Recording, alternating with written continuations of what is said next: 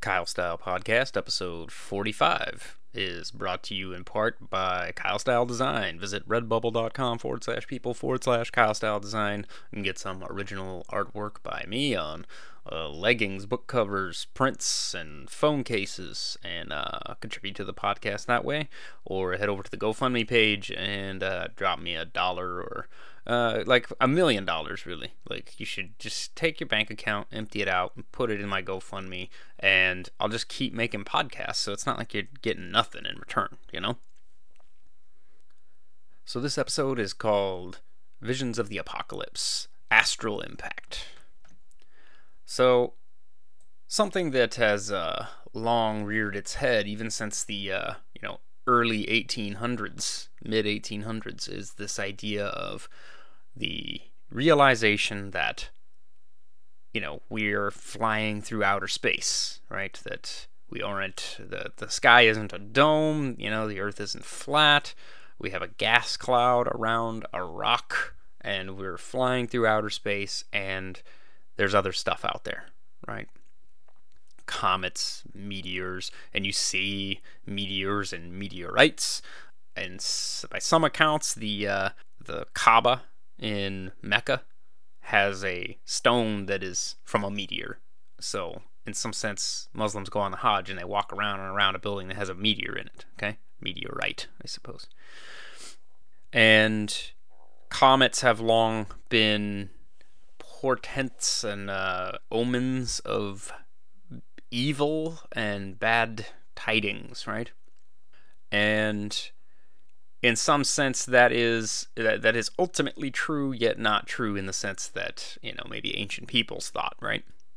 It doesn't mean that the comet has any influence on the earth because they're just, you know, like icy balls flying through outer space and you see the long tail and, and all this. So it it uh, is is spectacular to see, but there's no real influence there. However, when these things come round and around, and if you're doing your, I don't know, calculus and, you know, mathematical models, sometimes we intersect paths with these objects, and we call these meteor showers. And sometimes you have this one, like in Russia from a few years ago, where it actually came down in the middle of the day and it lit up the sky and it crashed into a building and actually injured some people. And uh, you realize that the Earth is in a shooting gallery. I think is Sagan, maybe uh, maybe Neil deGrasse Tyson put it. There is a kind of like a minefield of astral bodies out there that are just flying through space, just waiting. Just we're just one of them's got our number on it right now. Okay, so previous episode was about nuclear war, right? Now that's something we have 100% control over, right? Whether we escalate tensions, whether we build more and more nukes, whether we build anti-nuke weapons, whether we, uh, you know, allow individual, you know, rogue nations to get their hands on stacks of nukes. We, as human beings, have complete control over whether the nuclear apocalypse scenario happens. Now, this one is a little bit more, is of course beyond our control. And doing a little research on this, it's that uh, you know you, you hear the story, or at least that's our that's our current understanding, is that the uh, dinosaurs right were wiped out by a uh, an impact from some astral body, right? And this is uh comp- this is thought to be the uh in the Yucatan the uh, I'm gonna mess this up, but Chicxulub impact crater is thought to be the crater caused by the impact of the body, the impactor, that wiped out the dinosaurs. And that impactor was estimated to be 10 kilometers or 6.2 miles, maybe slightly larger, uh, across, right? So the size of a, you know, the size of a small town, basically, a small city, right? And as I said, we have the we have the technical capability to anticipate one of these events and yet we are not doing it.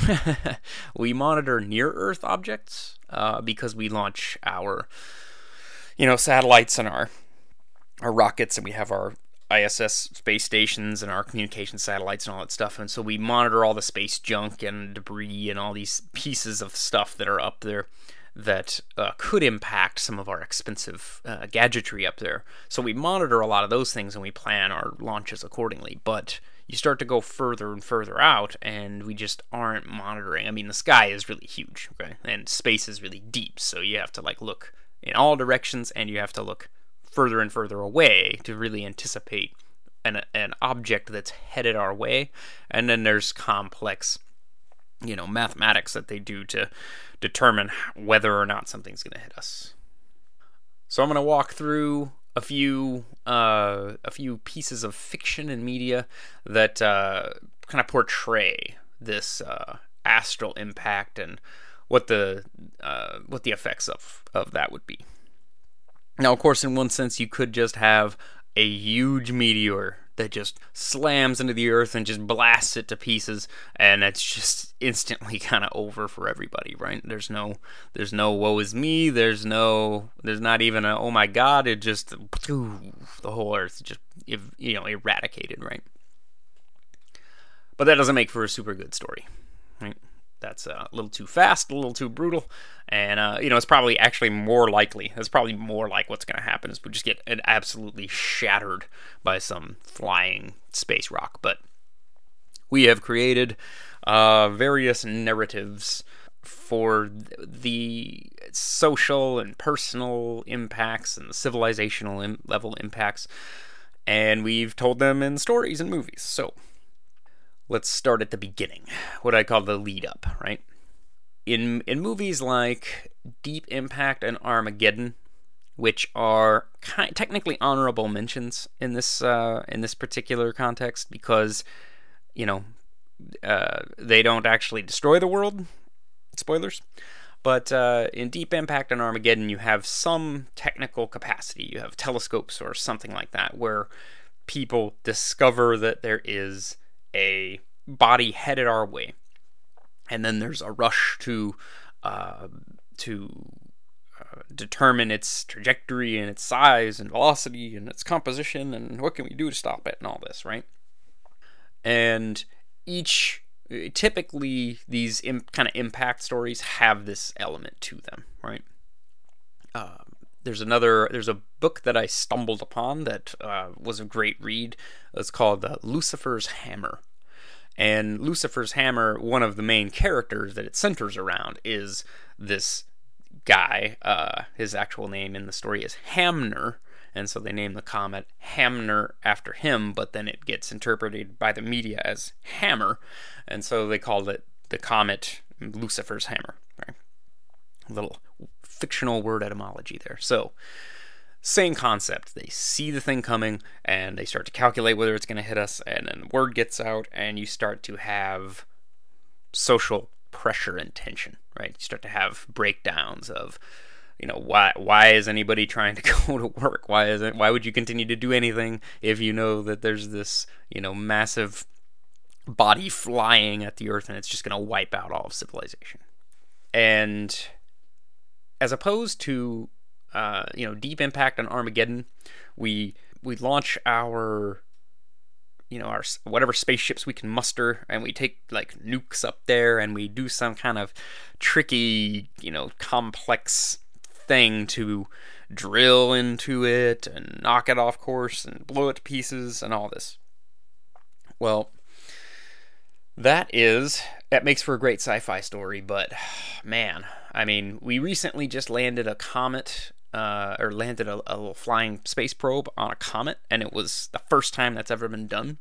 So if you're gonna take one of these movies and you know you're gonna land Bruce Willis and and uh, Ben Affleck on an asteroid, and then they're gonna run drilling equipment and drill into it, gets a little uh, you know that's not real life, right? But it looks super cool. Probably one of Michael Bay's best films. uh, so I want to throw out another one, an honorable mention here, though, which is uh, the 1984 movie Night of the Comet, which is a the threat of a comet. Right, a comet flies by the Earth and makes the sky all pretty colors, but it's actually not an impact story.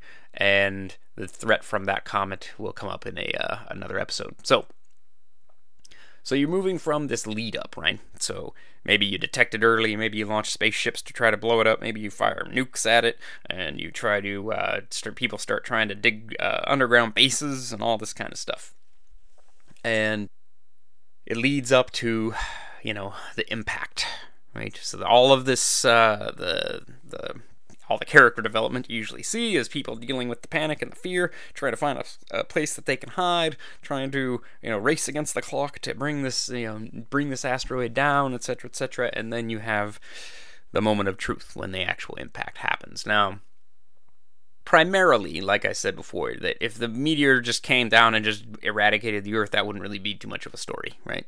If, however, it is maybe just 10 kilometers across. It's like the size of the one that wiped out the dinosaurs. Comes down super fast, boom, like super huge, you know, teraton or tetraton uh, explosion. Blows rocks and dust into the atmosphere, just sends out a shock wave that creates tsunamis, shocks the inner core of the earth and creates volcanoes and earthquakes and a plume of ash and debris that just rains down over the entire planet and creates, uh, for lack of a better word, it's a nuclear winter scenario, right?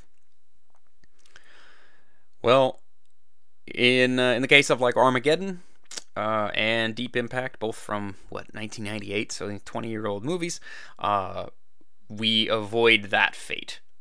Uh, Armageddon, we gotta leave it behind here because Bruce Willis saves the world all right, and the, and the asteroid doesn't impact us. In the movie Deep Impact, you had like a partial impact. So they blew the thing apart, and part of it keeps coming, and the other part they kind of do something else with.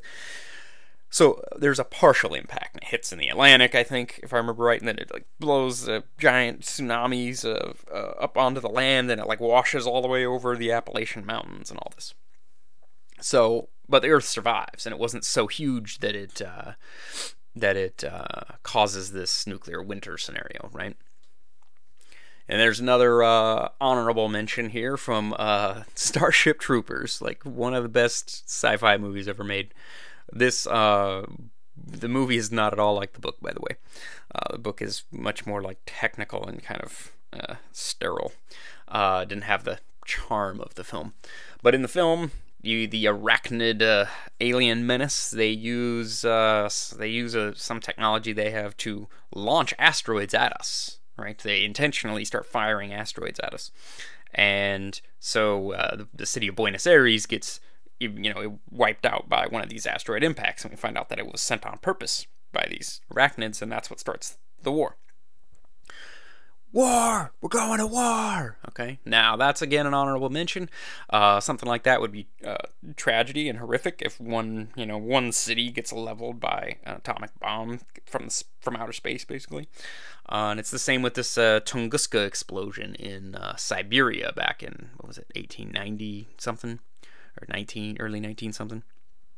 Basically this happened to hit out in a completely uh, you know uninhabited place except for like maybe some caribou and reindeer. Super huge explosion, laid down forests, started huge fires, right? And you can still see the evidence of the impact today. So we're constantly under threat from these minimal level impacts. You know, the one in Russia just kaboom comes down, hits a building, injures some people. Bigger and bigger they get, you get up to maybe 10 kilometers across, and could be the end of functional human civilization. Okay, now here's where we're gonna go into the depths of the uh, sort of more savage uh, narratives. So here I'm going to take I'm going to take Cormac McCarthy's The Road and I'm going to lump it in here because I'm probably not going to really talk about super volcanoes in this uh, little series here I'm doing.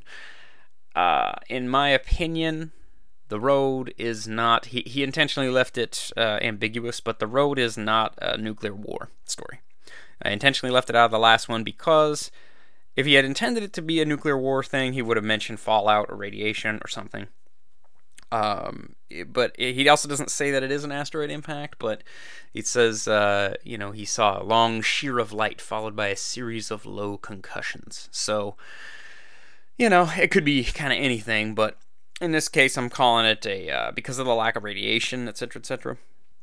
I'm calling it a uh, asteroid impact. So the road is the story of the man and the boy, and they don't have names, and they are they shelter in place for a while until they run out of supplies, and then they head south, presumably. Oh, they are actually in. Uh, they're in North America. They're up somewhere north. I'm assuming like Minnesota, something like that. And then they head south, and they take years and years to walk south and they scavenge for food and fuel and everything else. And the whole tone of the book is gray, and everything's covered in ash, and everything's burning, and there's you know there's savage cannibals that roam the streets and try to feed on people, and it's a complete abandonment of. Uh, there's basically a complete abandonment of all general civilized principles, right? And then that's kind of what that story is about. Is about the man trying to impart to the boy values about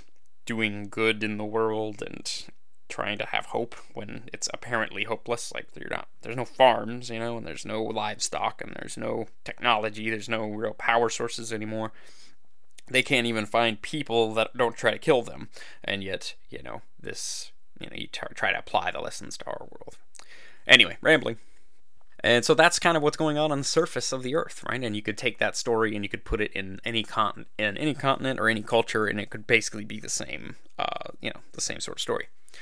Now, there's another book that I happened to stumble upon at uh, at a Goodwill. They were doing like a two for one thing, and I found this book that looked corny as hell. Uh, it's called Cannibal Rain and it it looked like trashy sci-fi, and it is, but it was surprisingly readable and surprisingly cool. It was a surprisingly good uh, treatment on the idea of a uh, asteroid impact, and this story centers around a uh, it's a group of green berets, of course. And they have some kind of advanced knowledge about this uh, meteor that's going to impact them and they start retrofitting an old uh, missile silo into an underground uh, bomb shelter. And they, you know, they update it, they uh, they paint it and clean it up, and they start stocking it with all these supplies. Right, there's booze cigarettes to candy to toilet paper and food and everything else. And they create a list of people whom they want to bring into their underground shelter. And they have to, you know, they they he describes their fearless leader. Um, what's his name again? Yeah, Green Beret Jack Forrest. And he has a whole, you know, criteria like why is this person here? They have to have skills. They have to, uh, they have to have something to offer. They have to keep a balance between men and women because they don't want too many men and women, and etc. etc. Not too many children, this kind of thing. And they ride it out in this uh, underground shelter while on the surface because they've put up cameras around where the entrance to their uh, base is. They can see the decay um, the descent into savagery. And of course, the book is called Cannibal Rain, so basically everybody on Earth starts trying to kind of eating each other. Once all the main, you know, food supplies are, are gone, they start feeding on the long pork that's walking around all around them.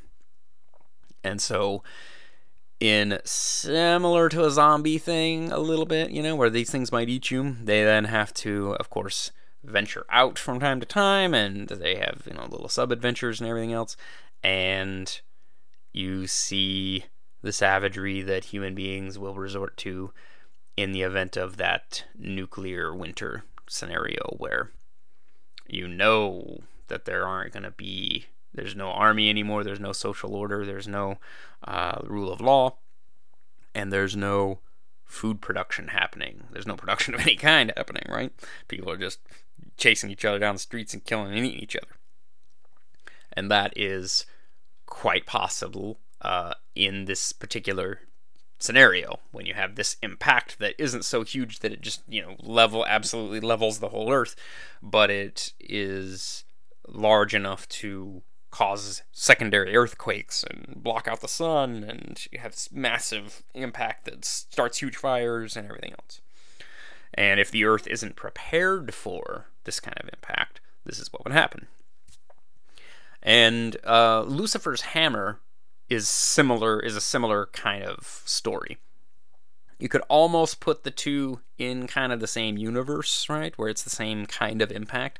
Uh, but in Lucifer's Hammer, it impacts like in the Pacific Ocean, I think, and then uh, it's not the the nuclear winter aspect isn't so prevalent. Partially, maybe because it hit in the ocean. I'm not sure how all that stuff works, but uh, in uh, Lucifer's Hammer, you also see this. You see people, you see the weak fleeing. You see the strong kind of unifying and uh, turning to cannibalism.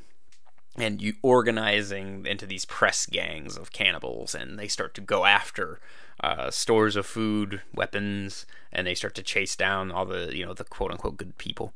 And you have this clinging to the technology, right? In Cannibal Rain, it's the underground base, and they have power supplies, they have fuel and food, and so they can retain a semblance of civilization down there. They have you know video games and everything else, and they try to celebrate holidays and do all this. Lucifer's Hammer is the same way. You have people fleeing to safe places where they then have to organize and build defenses and uh, and recreate power so- power sources and things. And there's a great uh, kind of technical approach that these stories kind of take with these things, where people being crafty and kind of being technical and valuable in that sense help other help each other survive, right? And this why part of why these stories are interesting. Of course, almost any apocalypse story is interesting. Is that uh, as in the road, you see how this uh, father is able to be clever and he's able to look in look in all the hidey holes and find all of the hidden goodies and he knows how to uh, build things and construct things and that helps them to survive now in, in the modern normal contemporary world it feels like that doesn't matter anymore. I mean, you can just kind of ride it out on like public assistance in some cases. You can just cling on to someone else and they just give you money and you don't actually have to know how to do anything, right? You can have trophy trophy wives and things who are probably not even interesting. They don't even do anything. They just maybe stay pretty and their husband pays for them. So this person actually can't change a tire, they can't change a light bulb, they can't program a computer, they can't build a generator, they can't fire a gun, they can't do anything. And it's part of what these stories are often about. These post impact type stories is that there's this culling, right? In some sense, the cannibals on the surface are like the uh, the grasshopper and the ant, right? The grasshoppers didn't think ahead; they didn't concern themselves with these things, and they didn't prepare themselves in any way to have skills, be valuable uh, plan ahead, and so they are now forced to kind of feed on each other in their own living cannibalistic hell. Sorry, rambling again.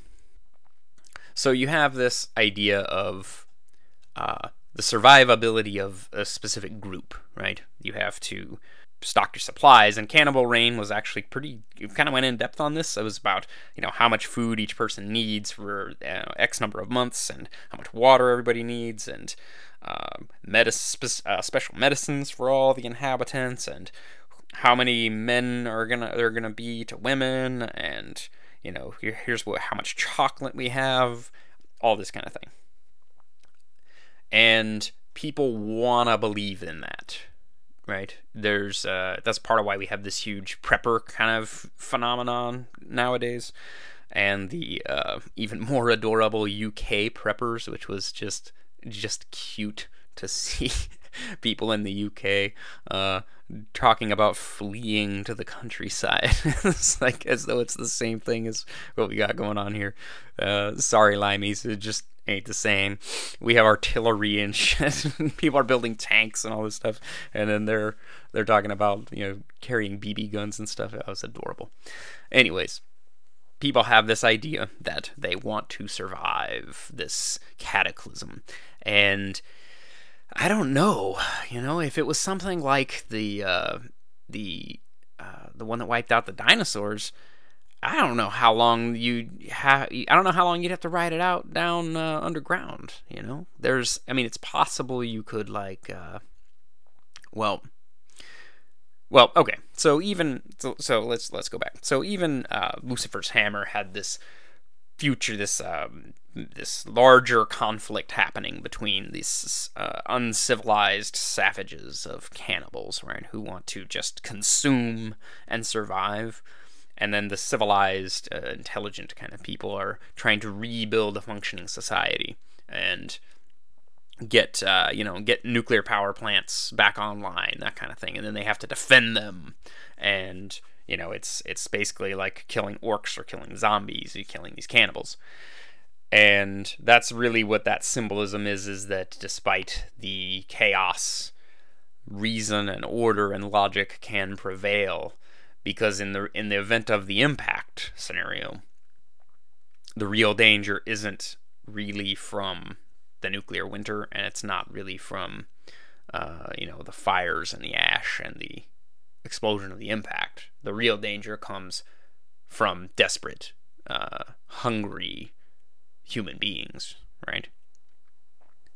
So when you're talking about long-term survival, talking about people trying to retain knowledge, retain technologies, and bring them back uh, to usage so that you don't have as much scarcity, right? So, you're talking about long term uh, survivability. This gets strange because I like I tried to find some fiction about this stuff, but and there's a lot of books that have uh, these elements to them, like uh, that there that there was an impact in the past. It's similar to the post-apocalyptic nuclear fiction where it's already past when the event happened and people are living in, you know, maybe hundreds of years afterward. And so there's just too many and I'm not going to read them all. So I'll try to maybe include a few links to some of those that I haven't read as well in this uh, in this uh, post here, but but you know, long term, what are you going to do? Uh, geothermal energy, right? Because if the the sky's blocked out, you can't really have solar, and you can't grow crops when there's no sunlight. So maybe a geothermal power source, or maybe nuclear, and then you run grow lights. And I don't know how many grow lights you can make, and how, how much food you can, how many people you can keep alive with just, uh, you know, just light grown food sources. And then livestock i mean are you going to grow enough with grow lights you're going to grow enough wheat to feed cows and then keep a breeding population of cows? And you know do you know how to make grow lights? Do you know how to make you know do you know how to make uh, enriched uranium pellets for the uh, rods for the nuclear reactor? These things become I, th- I think pretty untenable really long term. So you have to do what they try to do in Cannibal Rain, which is try to wait out this limited nuclear winter until a point where you could grow crops again. And another part of that story is a is a, a subplot with people who are living in Hawaii because it's you know it's it's sort of more tropical there and it's isolated, it's safe, and they prepare the islands to kind of weather this storm and they subvert, you know, uh, air, Navy aircraft carrier nuclear reactors and use them to power the cities and power grow lights and all this kind of thing. And so they kind of build a system that can sustain all the people and they intend they intend to make a functioning society that lasts by using these technologies. And that's a very clever technical solution to that particular mm, impact scenario. Okay. So now we move past this though and we're gonna go we're gonna go off the rails now. Now we're gonna go off the rails and we're gonna go in the super future. And uh this is I can't even say this is one of my favorite movies. It's one of my favorite what the fuck movies. It's one of the strangest, weirdest movies ever. Right? Uh, 1995 action comedy Tank Girl, starring Lori Petty, Ice T, Naomi Watts, and Malcolm McDowell. And Tank Girl was a comic book, and this the sub or the uh, the the background plot is that there was a comet impact, okay, and it caused a uh, drought. I don't know the science behind that, but you know, that's what they they live in a world where there's a drought, so water is incredibly valuable. Uh, so Tank Girl uh, has a battle with uh, Malcolm McDowell's company called Water and Power, who want to control all of the water and they restrict all the agriculture and everything. And so Lori Petty is this, uh, well, T- Lori Petty is Tank Girl, and she's like a punk rock chick with the piercings, and she's like silly and stuff. And uh, they they get she gets a tank obviously, and they go to war with Water and Power to free the water for the people and it's it's just like I mean I'll try to include I mean Ice T is in it, but he's not Ice T. He's a kangaroo. Right? Ice T is a mutant kangaroo like ninja warrior and there's like a, a, a few of these guys they're like mutant kangaroo ninja warriors it's it's ridiculous but it's cool like you just it's just such a weird confusing thing to watch there's a musical number at one point and there's just I, you just you have to see it. I mean, it might be able to find it online. Maybe I'll just post a trailer in, in like a little playlist or something here, and uh, yeah. So that's uh, that's about all I got for the super far future, right? Uh, some long-term solution to survive the impact, and you see this in various um, various sci-fi stuff.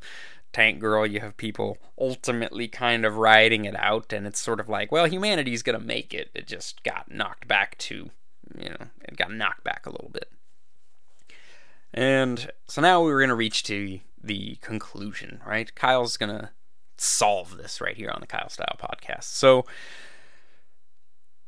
again, we have the technical skills, we have the awareness, we have the knowledge, and in some sense, we should have the willpower to be on top of this problem, okay? Because for each Tunguska or like the one in Russia a little while back, these are small impacts relatively.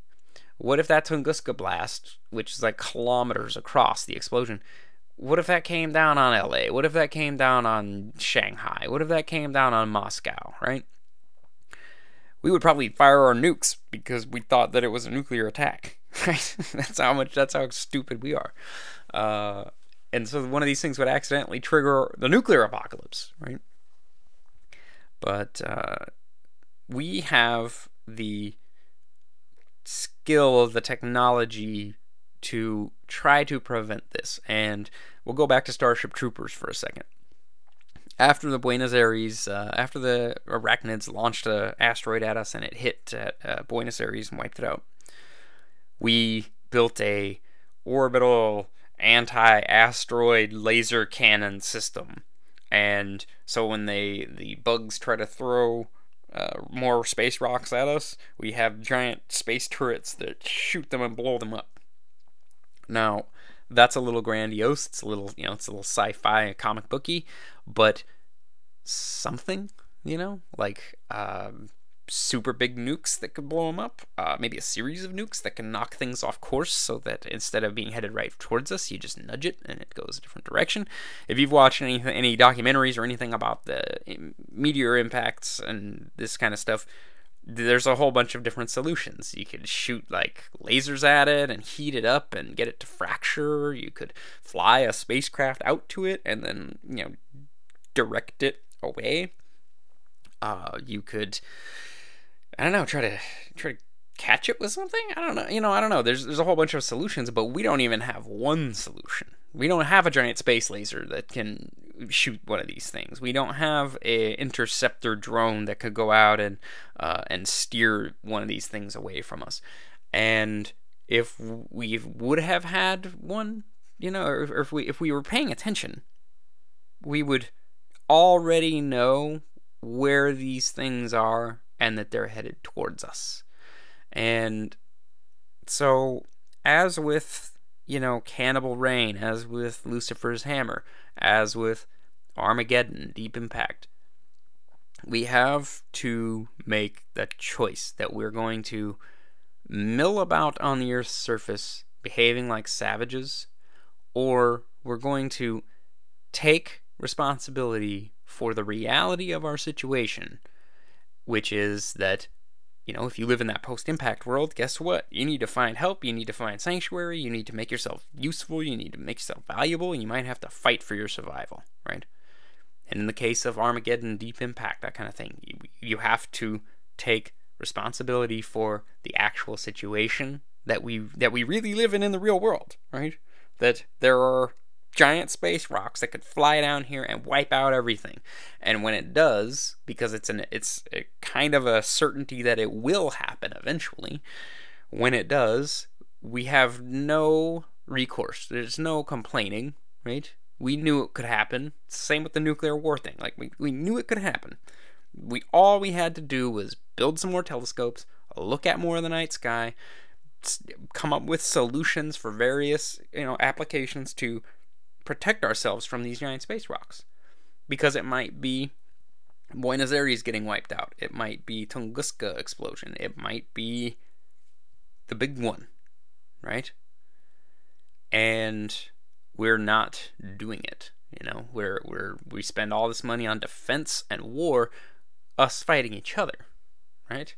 Meanwhile, somewhere out there in the void of space, is a comet or a meteor that is pointed right at us and it's headed our way and it's just a matter of how long before it hits us and possibly turns our world into either a complete devastated graveyard or into a savage, cannibalistic nightmare that only the strong will survive.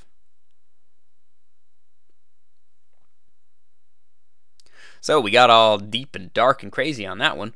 Uh, keep in mind, Tank Girl was where I was trying to end on that one. Tank Girl's ridiculous. It's fun. Uh, it's it's a fun aspect to this whole thing. But uh, you know, get out there and research some of your own stuff. Follow some of the links I got here. I definitely recommend Cannibal Rain. That one took me by surprise.